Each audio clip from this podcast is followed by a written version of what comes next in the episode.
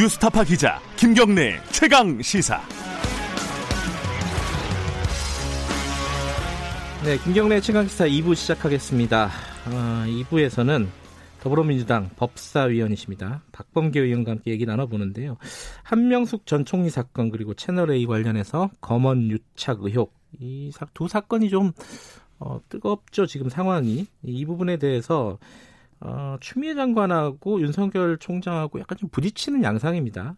어, 법사위에서 어떤 얘기가 오갔는지 그리고 또 그거 말고도 지금 공수처 얘기도 법사위에서 좀 다뤄야 되는 부분이고요. 어, 여러 가지 좀 얘기를 나눠보겠습니다. 박봉계 의원님, 네, 어, 스튜디오에 모셨습니다. 네, 안녕하세요. 반갑습니다. 예. 안녕하세요. 어, 이 통합당 없이 이제 진행을 한 거잖아요. 그죠? 어제요. 네. 네. 어, 그럼 앞으로도 계속 이렇게 통합당 없이 가는 건가요? 오늘 어떻게 마무리가 되는 건가요? 어떻습니까? 국회 상황부터 여쭤보면은. 일단은 지, 난번 여섯 개 상임위원회 위원장 예.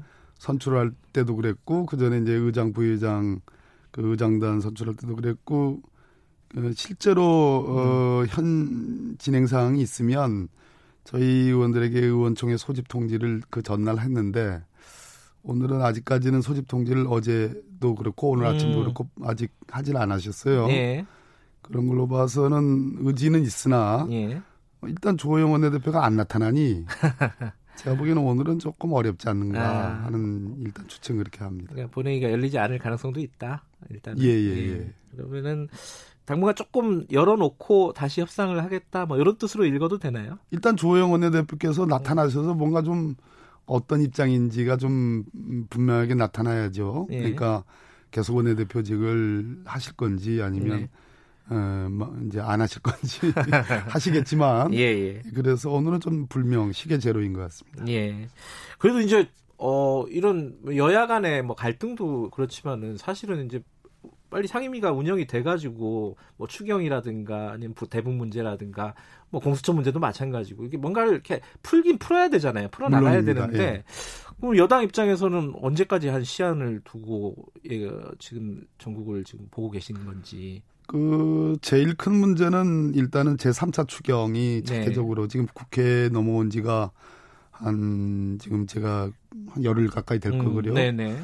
어, 일단 코로나19로 인한 경제 위기가 워낙 심각하니까 네. 3차 추경이 빨리 심사돼 가지고 통과돼야지 이게 지금 정말 그 온기가 어느 정도 지금 회복이 될 텐데 네. 그게 제일 큰 문제고 또 대북 사태도 심각한 상황입니다. 네. 야당 쪽 입장에서 볼 때는 지금이야말로 어, 미래통합당의 참 선거 패배에 따른 여러 혼란상을 극복하고 어, 말씀하시는 정부에 대한 정부 독주에 대한 견제를 얘기하지 않습니까? 네. 견제할 수 있는 가장 좋은 시점이고 가장 좋은 음. 지금 내용들이 있는데 네. 이것을 묵과하고 안 들어온다는 것은 어, 통합당이 말씀하시는 정부 여당에 대한 견제가 사실은 정치적 정쟁거리의 대상에 불과한 거 아니냐라는 저희들로서는 음, 그건 빈말 아니냐라는 음. 얘기할 수밖에 없는 상황입니다. 어쨌든 오늘은 어, 본회의가 열리지 않을 가능성이 좀 있고 다음 주 좀 지켜봐야겠네요, 그죠? 다음 주는 열려야죠. 다음 주는 열린다. 예. 음. 야당이 지금 이 시점에 안 들어온다는 건참 제가 보기에는 음. 어, 자꾸 말이 세게 나오려고 그러는데 아무튼 세게 하셔도 돼요. 네, 그거는 제가 보기에는 참 어리석은 일이다. 어리석은 일이다. 예, 세게 안 하시네요. 자, 그 법사위 얘기 좀 하겠습니다. 법사위가 여러 가지 일들이 지금 얽혀 있습니다. 검찰 개혁, 법원 개혁, 그리고 뭐 그런 뭐 약간 하위로 보면은 공수처. 어. 공수처가 제일 중요하고. 우선순위로 보면 공수처가 1번입니까, 네. 지금? 음. 그렇죠. 예. 당장 7월이잖아요. 7월 15일 날 출범하도록. 그게 현실적으로 가능한 거예요. 지금 뭐 야당도 안 들어오고 그리고 이게 뭐 위원을 만들어야 되잖아요. 추천위원을. 좀 이제 정리해서 말씀드리면 예. 어, 작년에 진짜 우여곡절 끝에 4월에 패스트트랙을 태운, 태우는 의결을 했고 예. 12월에 그 공수처 법안이 본회의에서 네. 통과가 됐어요. 그 과정에서 어, 통합당 의원들이 많은 수가 어, 국회법 위반으로 굉장히 위험한 겁니다. 네. 기소가 됐고 반대로 그것에 그 참 물리적으로 회의 방해를 했던 것에 대해서 저희 민주당 측이 네. 강력하게 항의를 하면서 저를 포함해서 뭐 우리 표창원 전 의원님 또 박주민 의원님 또 이종걸 전 의원님 김병우 의원님 이런 분들이 지금 에, 이제 국회법 위반은 아니지만 네. 기소가 돼서 지금 재판 네. 진행 중이잖아요. 그래 그렇게 어렵게 통과시킨 공수처법은 네. 몸통은 통과됐는데 팔다리가 아직 통과가 안 됐어요. 그게 아. 뭐냐면 공수처장은 공수처법에 의해서 국회 청문을 받도록 돼 있습니다. 네. 그리고 임명 동의를 받도록 돼 있는데 그것을 위한 청문회법, 국회법 개정안이 예, 그때 같이 통과를 못 시켰어요. 음. 워낙 그 당시 급박한 상황이기 네네. 때문에. 근데 그 법안이 지금 발의가 됐습니다. 21대 국회 와서. 네. 근데 이 법안에 대해서 통합당이 찬성하느냐 여부가 지금 의사를 알 수가 없어요. 음. 일단 저희들 지금 어, 추측으로는 어, 조영 원내대표께서 최근에 뭐라고 말씀하셨냐면 그 현재 통과된 공수처법의 내용과 달리 야당에게 공수처장 임명 추천권을 달라. 이 얘기는 현재 통과된 그 공수처법을 반대한다는 얘기고요. 네. 두 번째, 공수처장의 1호 수사 대상은 문재인 대통령의 주변, 음흠. 가까운 사람들을 수사해야 된다.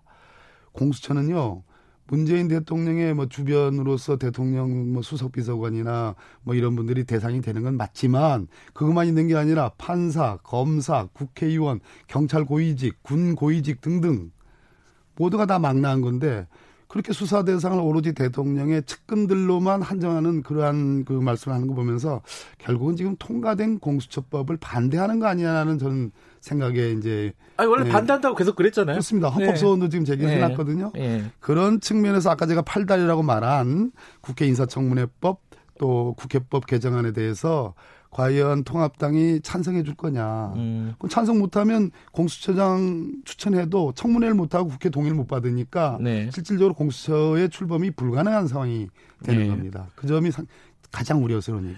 근데 그게 통과가 된다 하더라도요. 지금 음. 이제 그 추천위원, 공수처장 추천위원이 7명인데 네. 7명 중에 2명만 반대하면은 이게 안 되는 거잖아요. 지금 비토권이 사실상 여당, 야당한테 있는 거잖아요. 그렇습니다. 그런 경우에는 하세월로 그냥 계속 공수처장 임명 못하고 갈 가능성도 있는 거 아닙니까 지금? 현재의 국회 원 구성에 관한 어, 미래통합당의 자세와 태도를 보면 네. 아까 제가 말씀드린 팔다리에 해당하는 국회법과 청문회법 통과에도 협조하지 않을 뿐더러 네. 어, 말씀하신 것처럼 두 사람의 비토 즉 네. 통합당에게 두 몫이 지금 추천위원 두 몫이 배정되어 있는데 두 사람이 비토하면 결국은 공수장 후보 추천이 불가능하게 되, 기 때문에 네. 결국 올해 여름 내에 출범 예정돼 있는 공수처의 출범이 사실상 어려워지는 거 아니냐. 네. 현재로서는 그렇게 뭐 음. 비, 관적인 그런 전망을 아니, 아니할 수 없는 상황입니다. 아 그렇군요. 아 지금 사실 청취자분들께서도 음. 아니 어제 있었던 일 얘기를 해야지 자꾸 왜 공수처 얘기만 하냐 그럴 수도 있을 것 같습니다. 음, 어제 있었던 음. 얘기 좀 잠깐 여쭤볼게요. 그러시죠. 그 한명숙 전 총리 사건 관련해 가지고 검찰하고 어 추미애 장관 법무부 입장이 완전히 다릅니다. 검찰은 이걸 인권 문제로 보고 인권 감독관에게 지금 조사를 지시를 한 거고요. 추미애 장관은 이거는 감찰을 해야 될 대상이다라고 본 건데 뭐, 뭐가 더 맞다고 생각하십니까? 사건의 본질. 예. 대한민국은 법치주의 국가입니다. 법에 예. 따르면 되는 겁니다. 법이라는 건 매뉴얼이거든요. 네. 매뉴얼이 안 따를 때는 의심을 받게 되고 그건 문제가 있는 겁니다. 그럼 네. 법이 뭐냐? 이거는 감찰부 소관입니다. 음. 왜냐하면 이 한명수 전 총리 관련된 이것이 뭐 집체 교육이라고 표현할 정도로 지금 한모 씨 예. 이름이 나왔죠 한은상 씨 예. 그리고 최모 씨 두 사람이 지금 돌아가신 한만호 예. 한명 전 총리께 돈을 줬다고 최초 검찰 진술했던 그 한만호 씨와 함께 재소했던 재소자들입니다. 예. 우리가 뭐 언론에서 재수라는 표현을 쓰시는데 그 표현보다는 재소자가 좋겠죠. 음, 네.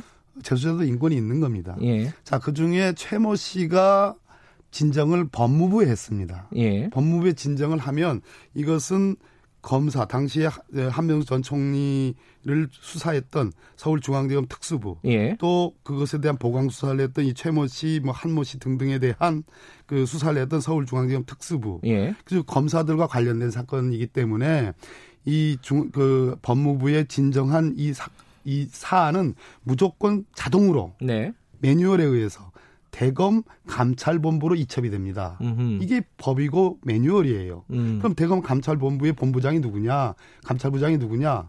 법원 출신의 한동수 감찰부장입니다. 네. 그냥 그대로 하면 되는 겁니다.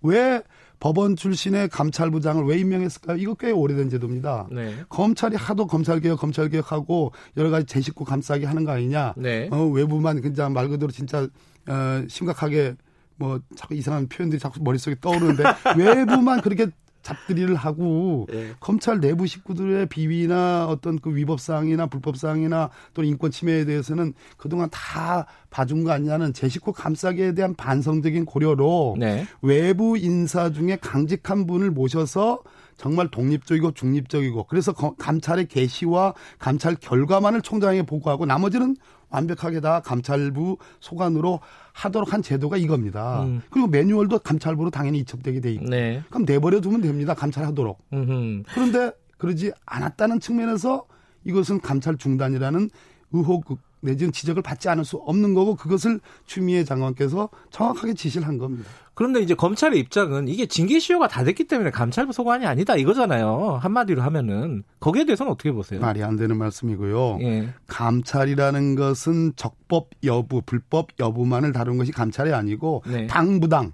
음. 옳고 그름, 음. 설사 징계 시효가 지났다 하더라도 그러면 네. 그저 지금 검언 유착 사건에 그, 그, 그것도 징계시효 지났다고 지금 주장하시렵니까? 음. 아니지 않습니까? 다 둘 다 서울중앙지검 인권감독관실로 보낸 거 아니에요. 서울중앙지검 인권감독관실은 대검 인권부가 지휘하는 곳입니다. 네. 이 인권부, 인권감독관실은 뭐냐 하면 검찰 내부에서 벌어지는 여러 가지 뭐 내부 직원들에 대한 인권 침해 사례 또는 거꾸로 그 뭐 수사하면서 인권 침해를 에, 저질렀던 사례로 음. 해가지고 지난번 2018년에 문무일 검찰총장께서 만든 건데 아직 완벽하게 제도적 정착이 돼 있지 않아요. 음. 언제 검찰 인권을 얘기했습니까? 하도 그 문재인 정부에 들어와서 인권 인권하고 검찰 개혁 개혁하고 심지어 공수처니 검경 수사권 조정이니 이런 얘기 하니까 네. 인권부를 만들어 가지고 향후에 이 수사권 조정이 일어나면 경찰에서 하는 수사를 정말로 인권적인 시각으로 제대로 수사 지휘에 준할 정도로 통제하겠다는 생각으로 만든 게 네. 인권부고 그 인권부라는 게 아직 완전히 인적 물적 시설이 완전히 확보가 돼 있지 않아요. 음. 심지어 강제조사권도 없어요. 음. 그러나 감찰부는 강제조사권이 있습니다. 음. 그래서 아까 제가 말씀드린 대로 매뉴얼도 감찰부로 가게 돼 있고 음. 강제조사권도 감찰부가 가고 있고 또 제도의 취지 도입도 역사적인 유래도 감찰부가 우선하고 음. 그것을 제끼고 인권부로 해가지고 서울중앙지검 인권감독관실로 갔다는 것은 누가 봐도 그거는 음. 이상하죠. 지금 아까 말씀하신 제소자 한 씨, 한상 예. 씨가 어, 인권감독관의 조사를 어, 거부했어요. 거부하고 감찰부가 조사하면 나는 조사 받겠다 이렇게 얘기를 했단 말이에요. 그래갖고 어제 이제 추미애 법무부 장관이 감찰부에서 가서 조사해라 이렇게 지시를 지, 어, 지휘 감독권을 행사를 한 거 아닙니까, 그죠? 근데 이렇게 되면은 복잡한 게 지금 사건 번호도 두 개가 나와 버렸고요. 그럼 이쪽에서는 한 씨는 이쪽에서 감찰부에서 조사하고 나머지 건 그럼 또 인권감독관에서 조사를 하는 건가? 이게 너무 이상한 상황이 돼버려서 이거 어떻게 정리해야 되는 겁니까? 에, 복잡하죠. 예. 일단은 현재 이 검언 유착 사건이든 한명수 전 총리 예. 관련된 그 절차상의 위법 의혹 사건이든 네. 둘 다가 지금 서울중앙지검에 의해서 어, 뭐 아시다시피 지금 H모 검사장 검언유착 사건의 예. 당사자인 뭐 어제 이름 나왔습니다. 예, 한, 공, 예. 한동훈 예 맞습니다. 예, 예, 제가 뭐 추미애 장관께 여쭤봤고 예, 예. 부인하지 않, 할 수가 없다고 했습니다. 음. 그 사건은 이미 수사가 개시가 됐습니다. 음. 개시가 돼가지고 저는 그 당시 수사로 가는 걸 보면서 감찰이 아니라 수사로 가는 걸 보면서 수사는 절차를 지켜야 됩니다. 매우 엄격한 음. 절차. 네. 감찰보다 훨씬 더 예를 들어서 영장을 청구하면 그것은 법원이라는 외부 기관의 판단을 받아야 되잖아요. 네. 그래서 수사로 가는 것은 감찰보다 훨씬 더 사실은 감찰을 회피하기 위한 방법으로 수사를 간 거 아니냐라는 얘기를 제가 초기에 문제 제기를 했습니다. 음. 근데 다행히도 서울중앙지검장이 이성윤 지검장이기 때문에 수사가 빡세게, 아, 빡세게 수사가 예. 세게 진행이 되는 것 같아요. 그래서 예. 어, 저희 한동훈 검사장에 대한 휴대폰 압수수색이라는 가장 강력한 수까지 왔습니다. 네. 자, 그러니까 그거는 제가 보기에는 그냥 수사에 맡겨놔도 될 문제 하는 음. 생각이 들고요. 네. 자, 한명수 전 총리 사건은 징계 시효를 지금 말씀하신단 말이에요. 그래서 서울중앙지검이 아마 수사에 곧 착수할 것 같습니다. 그것이 음. 대검의 윤석열 검찰총장의 뜻이기도 한 것 같습니다. 그러나 음. 이 과정에서 중요한 거, 아까 네. 제가 매뉴얼을 지키지 않았다, 법을 지키지 음. 않았다. 그러면 그 대검의 정말로 중요한 아주 후, 숭고한 뜻으로 만들어 놓은 감찰본부의 감찰부장 그 감찰부가 완전히 무력화 형해화되는 거. 제가 표현했는 음. 형해화라는 거는 법전에 나오는 아주 중요한 말입니다. 사실상 기능을 못하는 거. 네. 항상 문제가 터지면 내부의 제 식구 감사기라는 의혹을 받는 그런 내부 사건이 벌어지면 외부에서 초청해가지고 정말로 엄중하게 해주십시오라고 만든 그 감찰부는 바이패스 할 거냐. 항상 음. 패싱 할 거냐. 이 문제는 짚고 넘어가야 되지 않겠습니까? 그래서 그런 차원에서 어, 음. 지금 이것의 수사 개시 여부와 관계없이 네. 적어도 어, 한동수 지금 감찰부장이 이러저런 대면 보고 했다고 주장합니다. 한, 예. 한동수 감찰부장은. 그래서 자기는 절차상 아무런 하자가 없다고 주장하고 그것을 우리 저 추미애 장관께서 그 얘기가 이른 어, 타, 타, 타당하다라는 음. 판단을 내려가지고 이것은 감찰부 소관이다라는 점을 분명히 한 것으로 보이죠. 그런데 검찰에서는 이게 뭐 공식 입장은 아니고 이제 언론을 통해서 많이 이제 나오는 얘기인데 내부에서는 한동수 감찰부장이 총장의 지시를 불이행했다 오히려 그래서 이 부분을 징계를 해야 된다 이런 얘기가 나오고 있다는 거예요. 요거는 어떻게 보세요? 검찰 조직을 몰라도 음. 한참 모르는 분들의 얘기입니다. 아 그런가요? 예. 한동수 판사는 네. 제가 너무 잘 아는 예. 분입니다. 정말 강직한 사람이고요. 네. 또 그러면서도 그렇게 조직에 뭐 적응하지 못하고 뭐 자기 멋대로 이렇게 튀어버리는 그런 상품이 아닙니다. 음. 참을 만큼 참았다고 저는 보여집니다. 음. 그리고 본인 주장이 뭐 그것은 뭐 진실 논쟁을 해봐야 되겠으나 본인은 정확하게 총장께 대면 보고를 했다. 했고 예. 감찰 착수 개시를 개시를 음. 하겠다라는 말씀을 드렸다는 겁니다. 음. 법상 아까 제가 말씀드렸죠. 감찰은 감찰 개시 보고와 네. 감찰이 끝난 뒤에 감찰 결과를 총장께 보고하는 것 외에는 네. 다 감찰 부장이 다 독립적으로 중립적으로 하도록 되어 있습니다. 그래서 네. 그 문제 지시 불이행을 해가지고 그것을 무슨 조, 지금 거꾸로 조사하겠다고 네. 하는 마당 아닙니까? 예. 이게 이걸 갖다 뭐라고 그러냐면은 뭐라고 그래요? 왜 저한테 물어보세요? 이것이 뭐, 뭐 여러 가지 표현들이 있지만 아, 과격한 표현을 안 쓰시려고 네, 엄청 노력을 하시네요. 그러나 이거는 뭐 저그 그, 아무튼 알겠습니다. 이거는 앞뒤가 맞지 않는 얘기고 음. 그를 그렇게 지시 불이행을 할 이유가 없는 거죠. 음. 다음 주에 검찰 업무 보고가 예정돼 있죠? 예. 법, 법사위예요? 예, 예. 어, 검찰이 아니라 대검? 아니요, 아니요. 그러면 대검 업무 보고는 정식으로 있지 아니하고요. 예. 법무부 업무 보고로 이제 어제로 끝난 거. 아, 그러면 윤석열 총장은 출석 안 하네요? 원래 아시다시피 검찰총장은 우리 법사위 관례가 네. 출석하지 않고 예. 대검에 관한 검, 어, 검, 음. 그 업무 보고는 법무부가 대신한 걸로 해왔는데 지난번에 공수처 도입 여부가 검경수사권 예. 구정 도입 여부가 굉장히 논란이 첨예할 때 일종의 온 국민들이 법사위 국회에 이목이 쏠려 있으니까 네. 그 공수처 도입을 반대하기 위해서 지난 이윤성 총장 이전 총장이신 문무일 총장께서 나는 언제든지 불러주면 나가겠다 음. 해서 몇 번 나오신 적은 있지만 네. 전통적으로는 어, 검찰총장은 나오지는 음. 않습니다. 그래서 저희들이 현재 소환 소환인 소환이라는 표현도 안 맞죠. 예. 지금 총장께서 나오시라는 얘기를 지금 법사위 민주당의 의, 의, 의견? 의견으로 지금 결의한 바가 더 없고 음. 아까 제가 말씀드렸듯이 현안 문제에 지나치게 국회가 현안을 중심으로 그렇게 하면 우리 저 지지자분들이나 국민 여러분은 시원하시겠지만 음. 거꾸로 아까 말씀드렸듯이 역시 그래도 공수처 도입과 검경성 조정이 법사위의 제일의 음. 중요한 에, 업무 중의 하나다라고 말씀드립니다. 요거 하나만 여쭤보고 마무리해야 되겠는데요. 벌써요? 그, 예. 시간이 20분 금방 갑니다. 예. 예. 법관 탄핵, 그러니까 법, 검찰 개혁 얘기는 많이 나오는데 사실 음. 그 법원 개혁, 사법 개혁 얘기는 조금 뭐랄까요 사라진 측면이 있어요 국민들의 관심이나 이런 부분에 대해서 법관 탄핵 추진하십니까 민주당 입장에서? 아 법관 탄핵은 우리 이수진 부장판사 출신의 이제 예. 네, 의원께서 어, 많이 말씀하셨고 또 이탄희 의원도 이제 그런 예, 의원 되기 전에 이탄희 의원은 많이 얘기했죠. 두 분다 예. 법사에 오지를 못하셨습니다. 음. 개인적인 사정도 있고 그런데 저는 두 분이 이 법관 탄핵, 사법농단 관련된 네. 법관 탄핵의 말씀을 일관되게 지속적으로 해오신 것에 대해서 경청할 필요가 있다라는 음. 입장입니다. 그러나 음. 그 역시 법관 탄핵의 문제도 헌법의 위배와 법률의 위배 사항이 명확하게 어느 정도 어, 타당성 있게 설득력 있게 제시될 때 음. 가능한 게기 때문에 현재로서는 그분들의 입장들을 근거와 함께 경청할 단계이지 이것이 예, 뭐 민주당이 덥석 법관 탄핵하겠다 이렇게 결정한 사안은 아닌 것 같고 또 더욱 중요한 것은 법원 개혁해야 됩니다. 법원 개혁의 음. 제일 골자는 아까 검찰 개혁이 공수처라든지 검경수사권 조정이 핵심이듯이 법원 개혁에서는 그동안 과도화돼 있던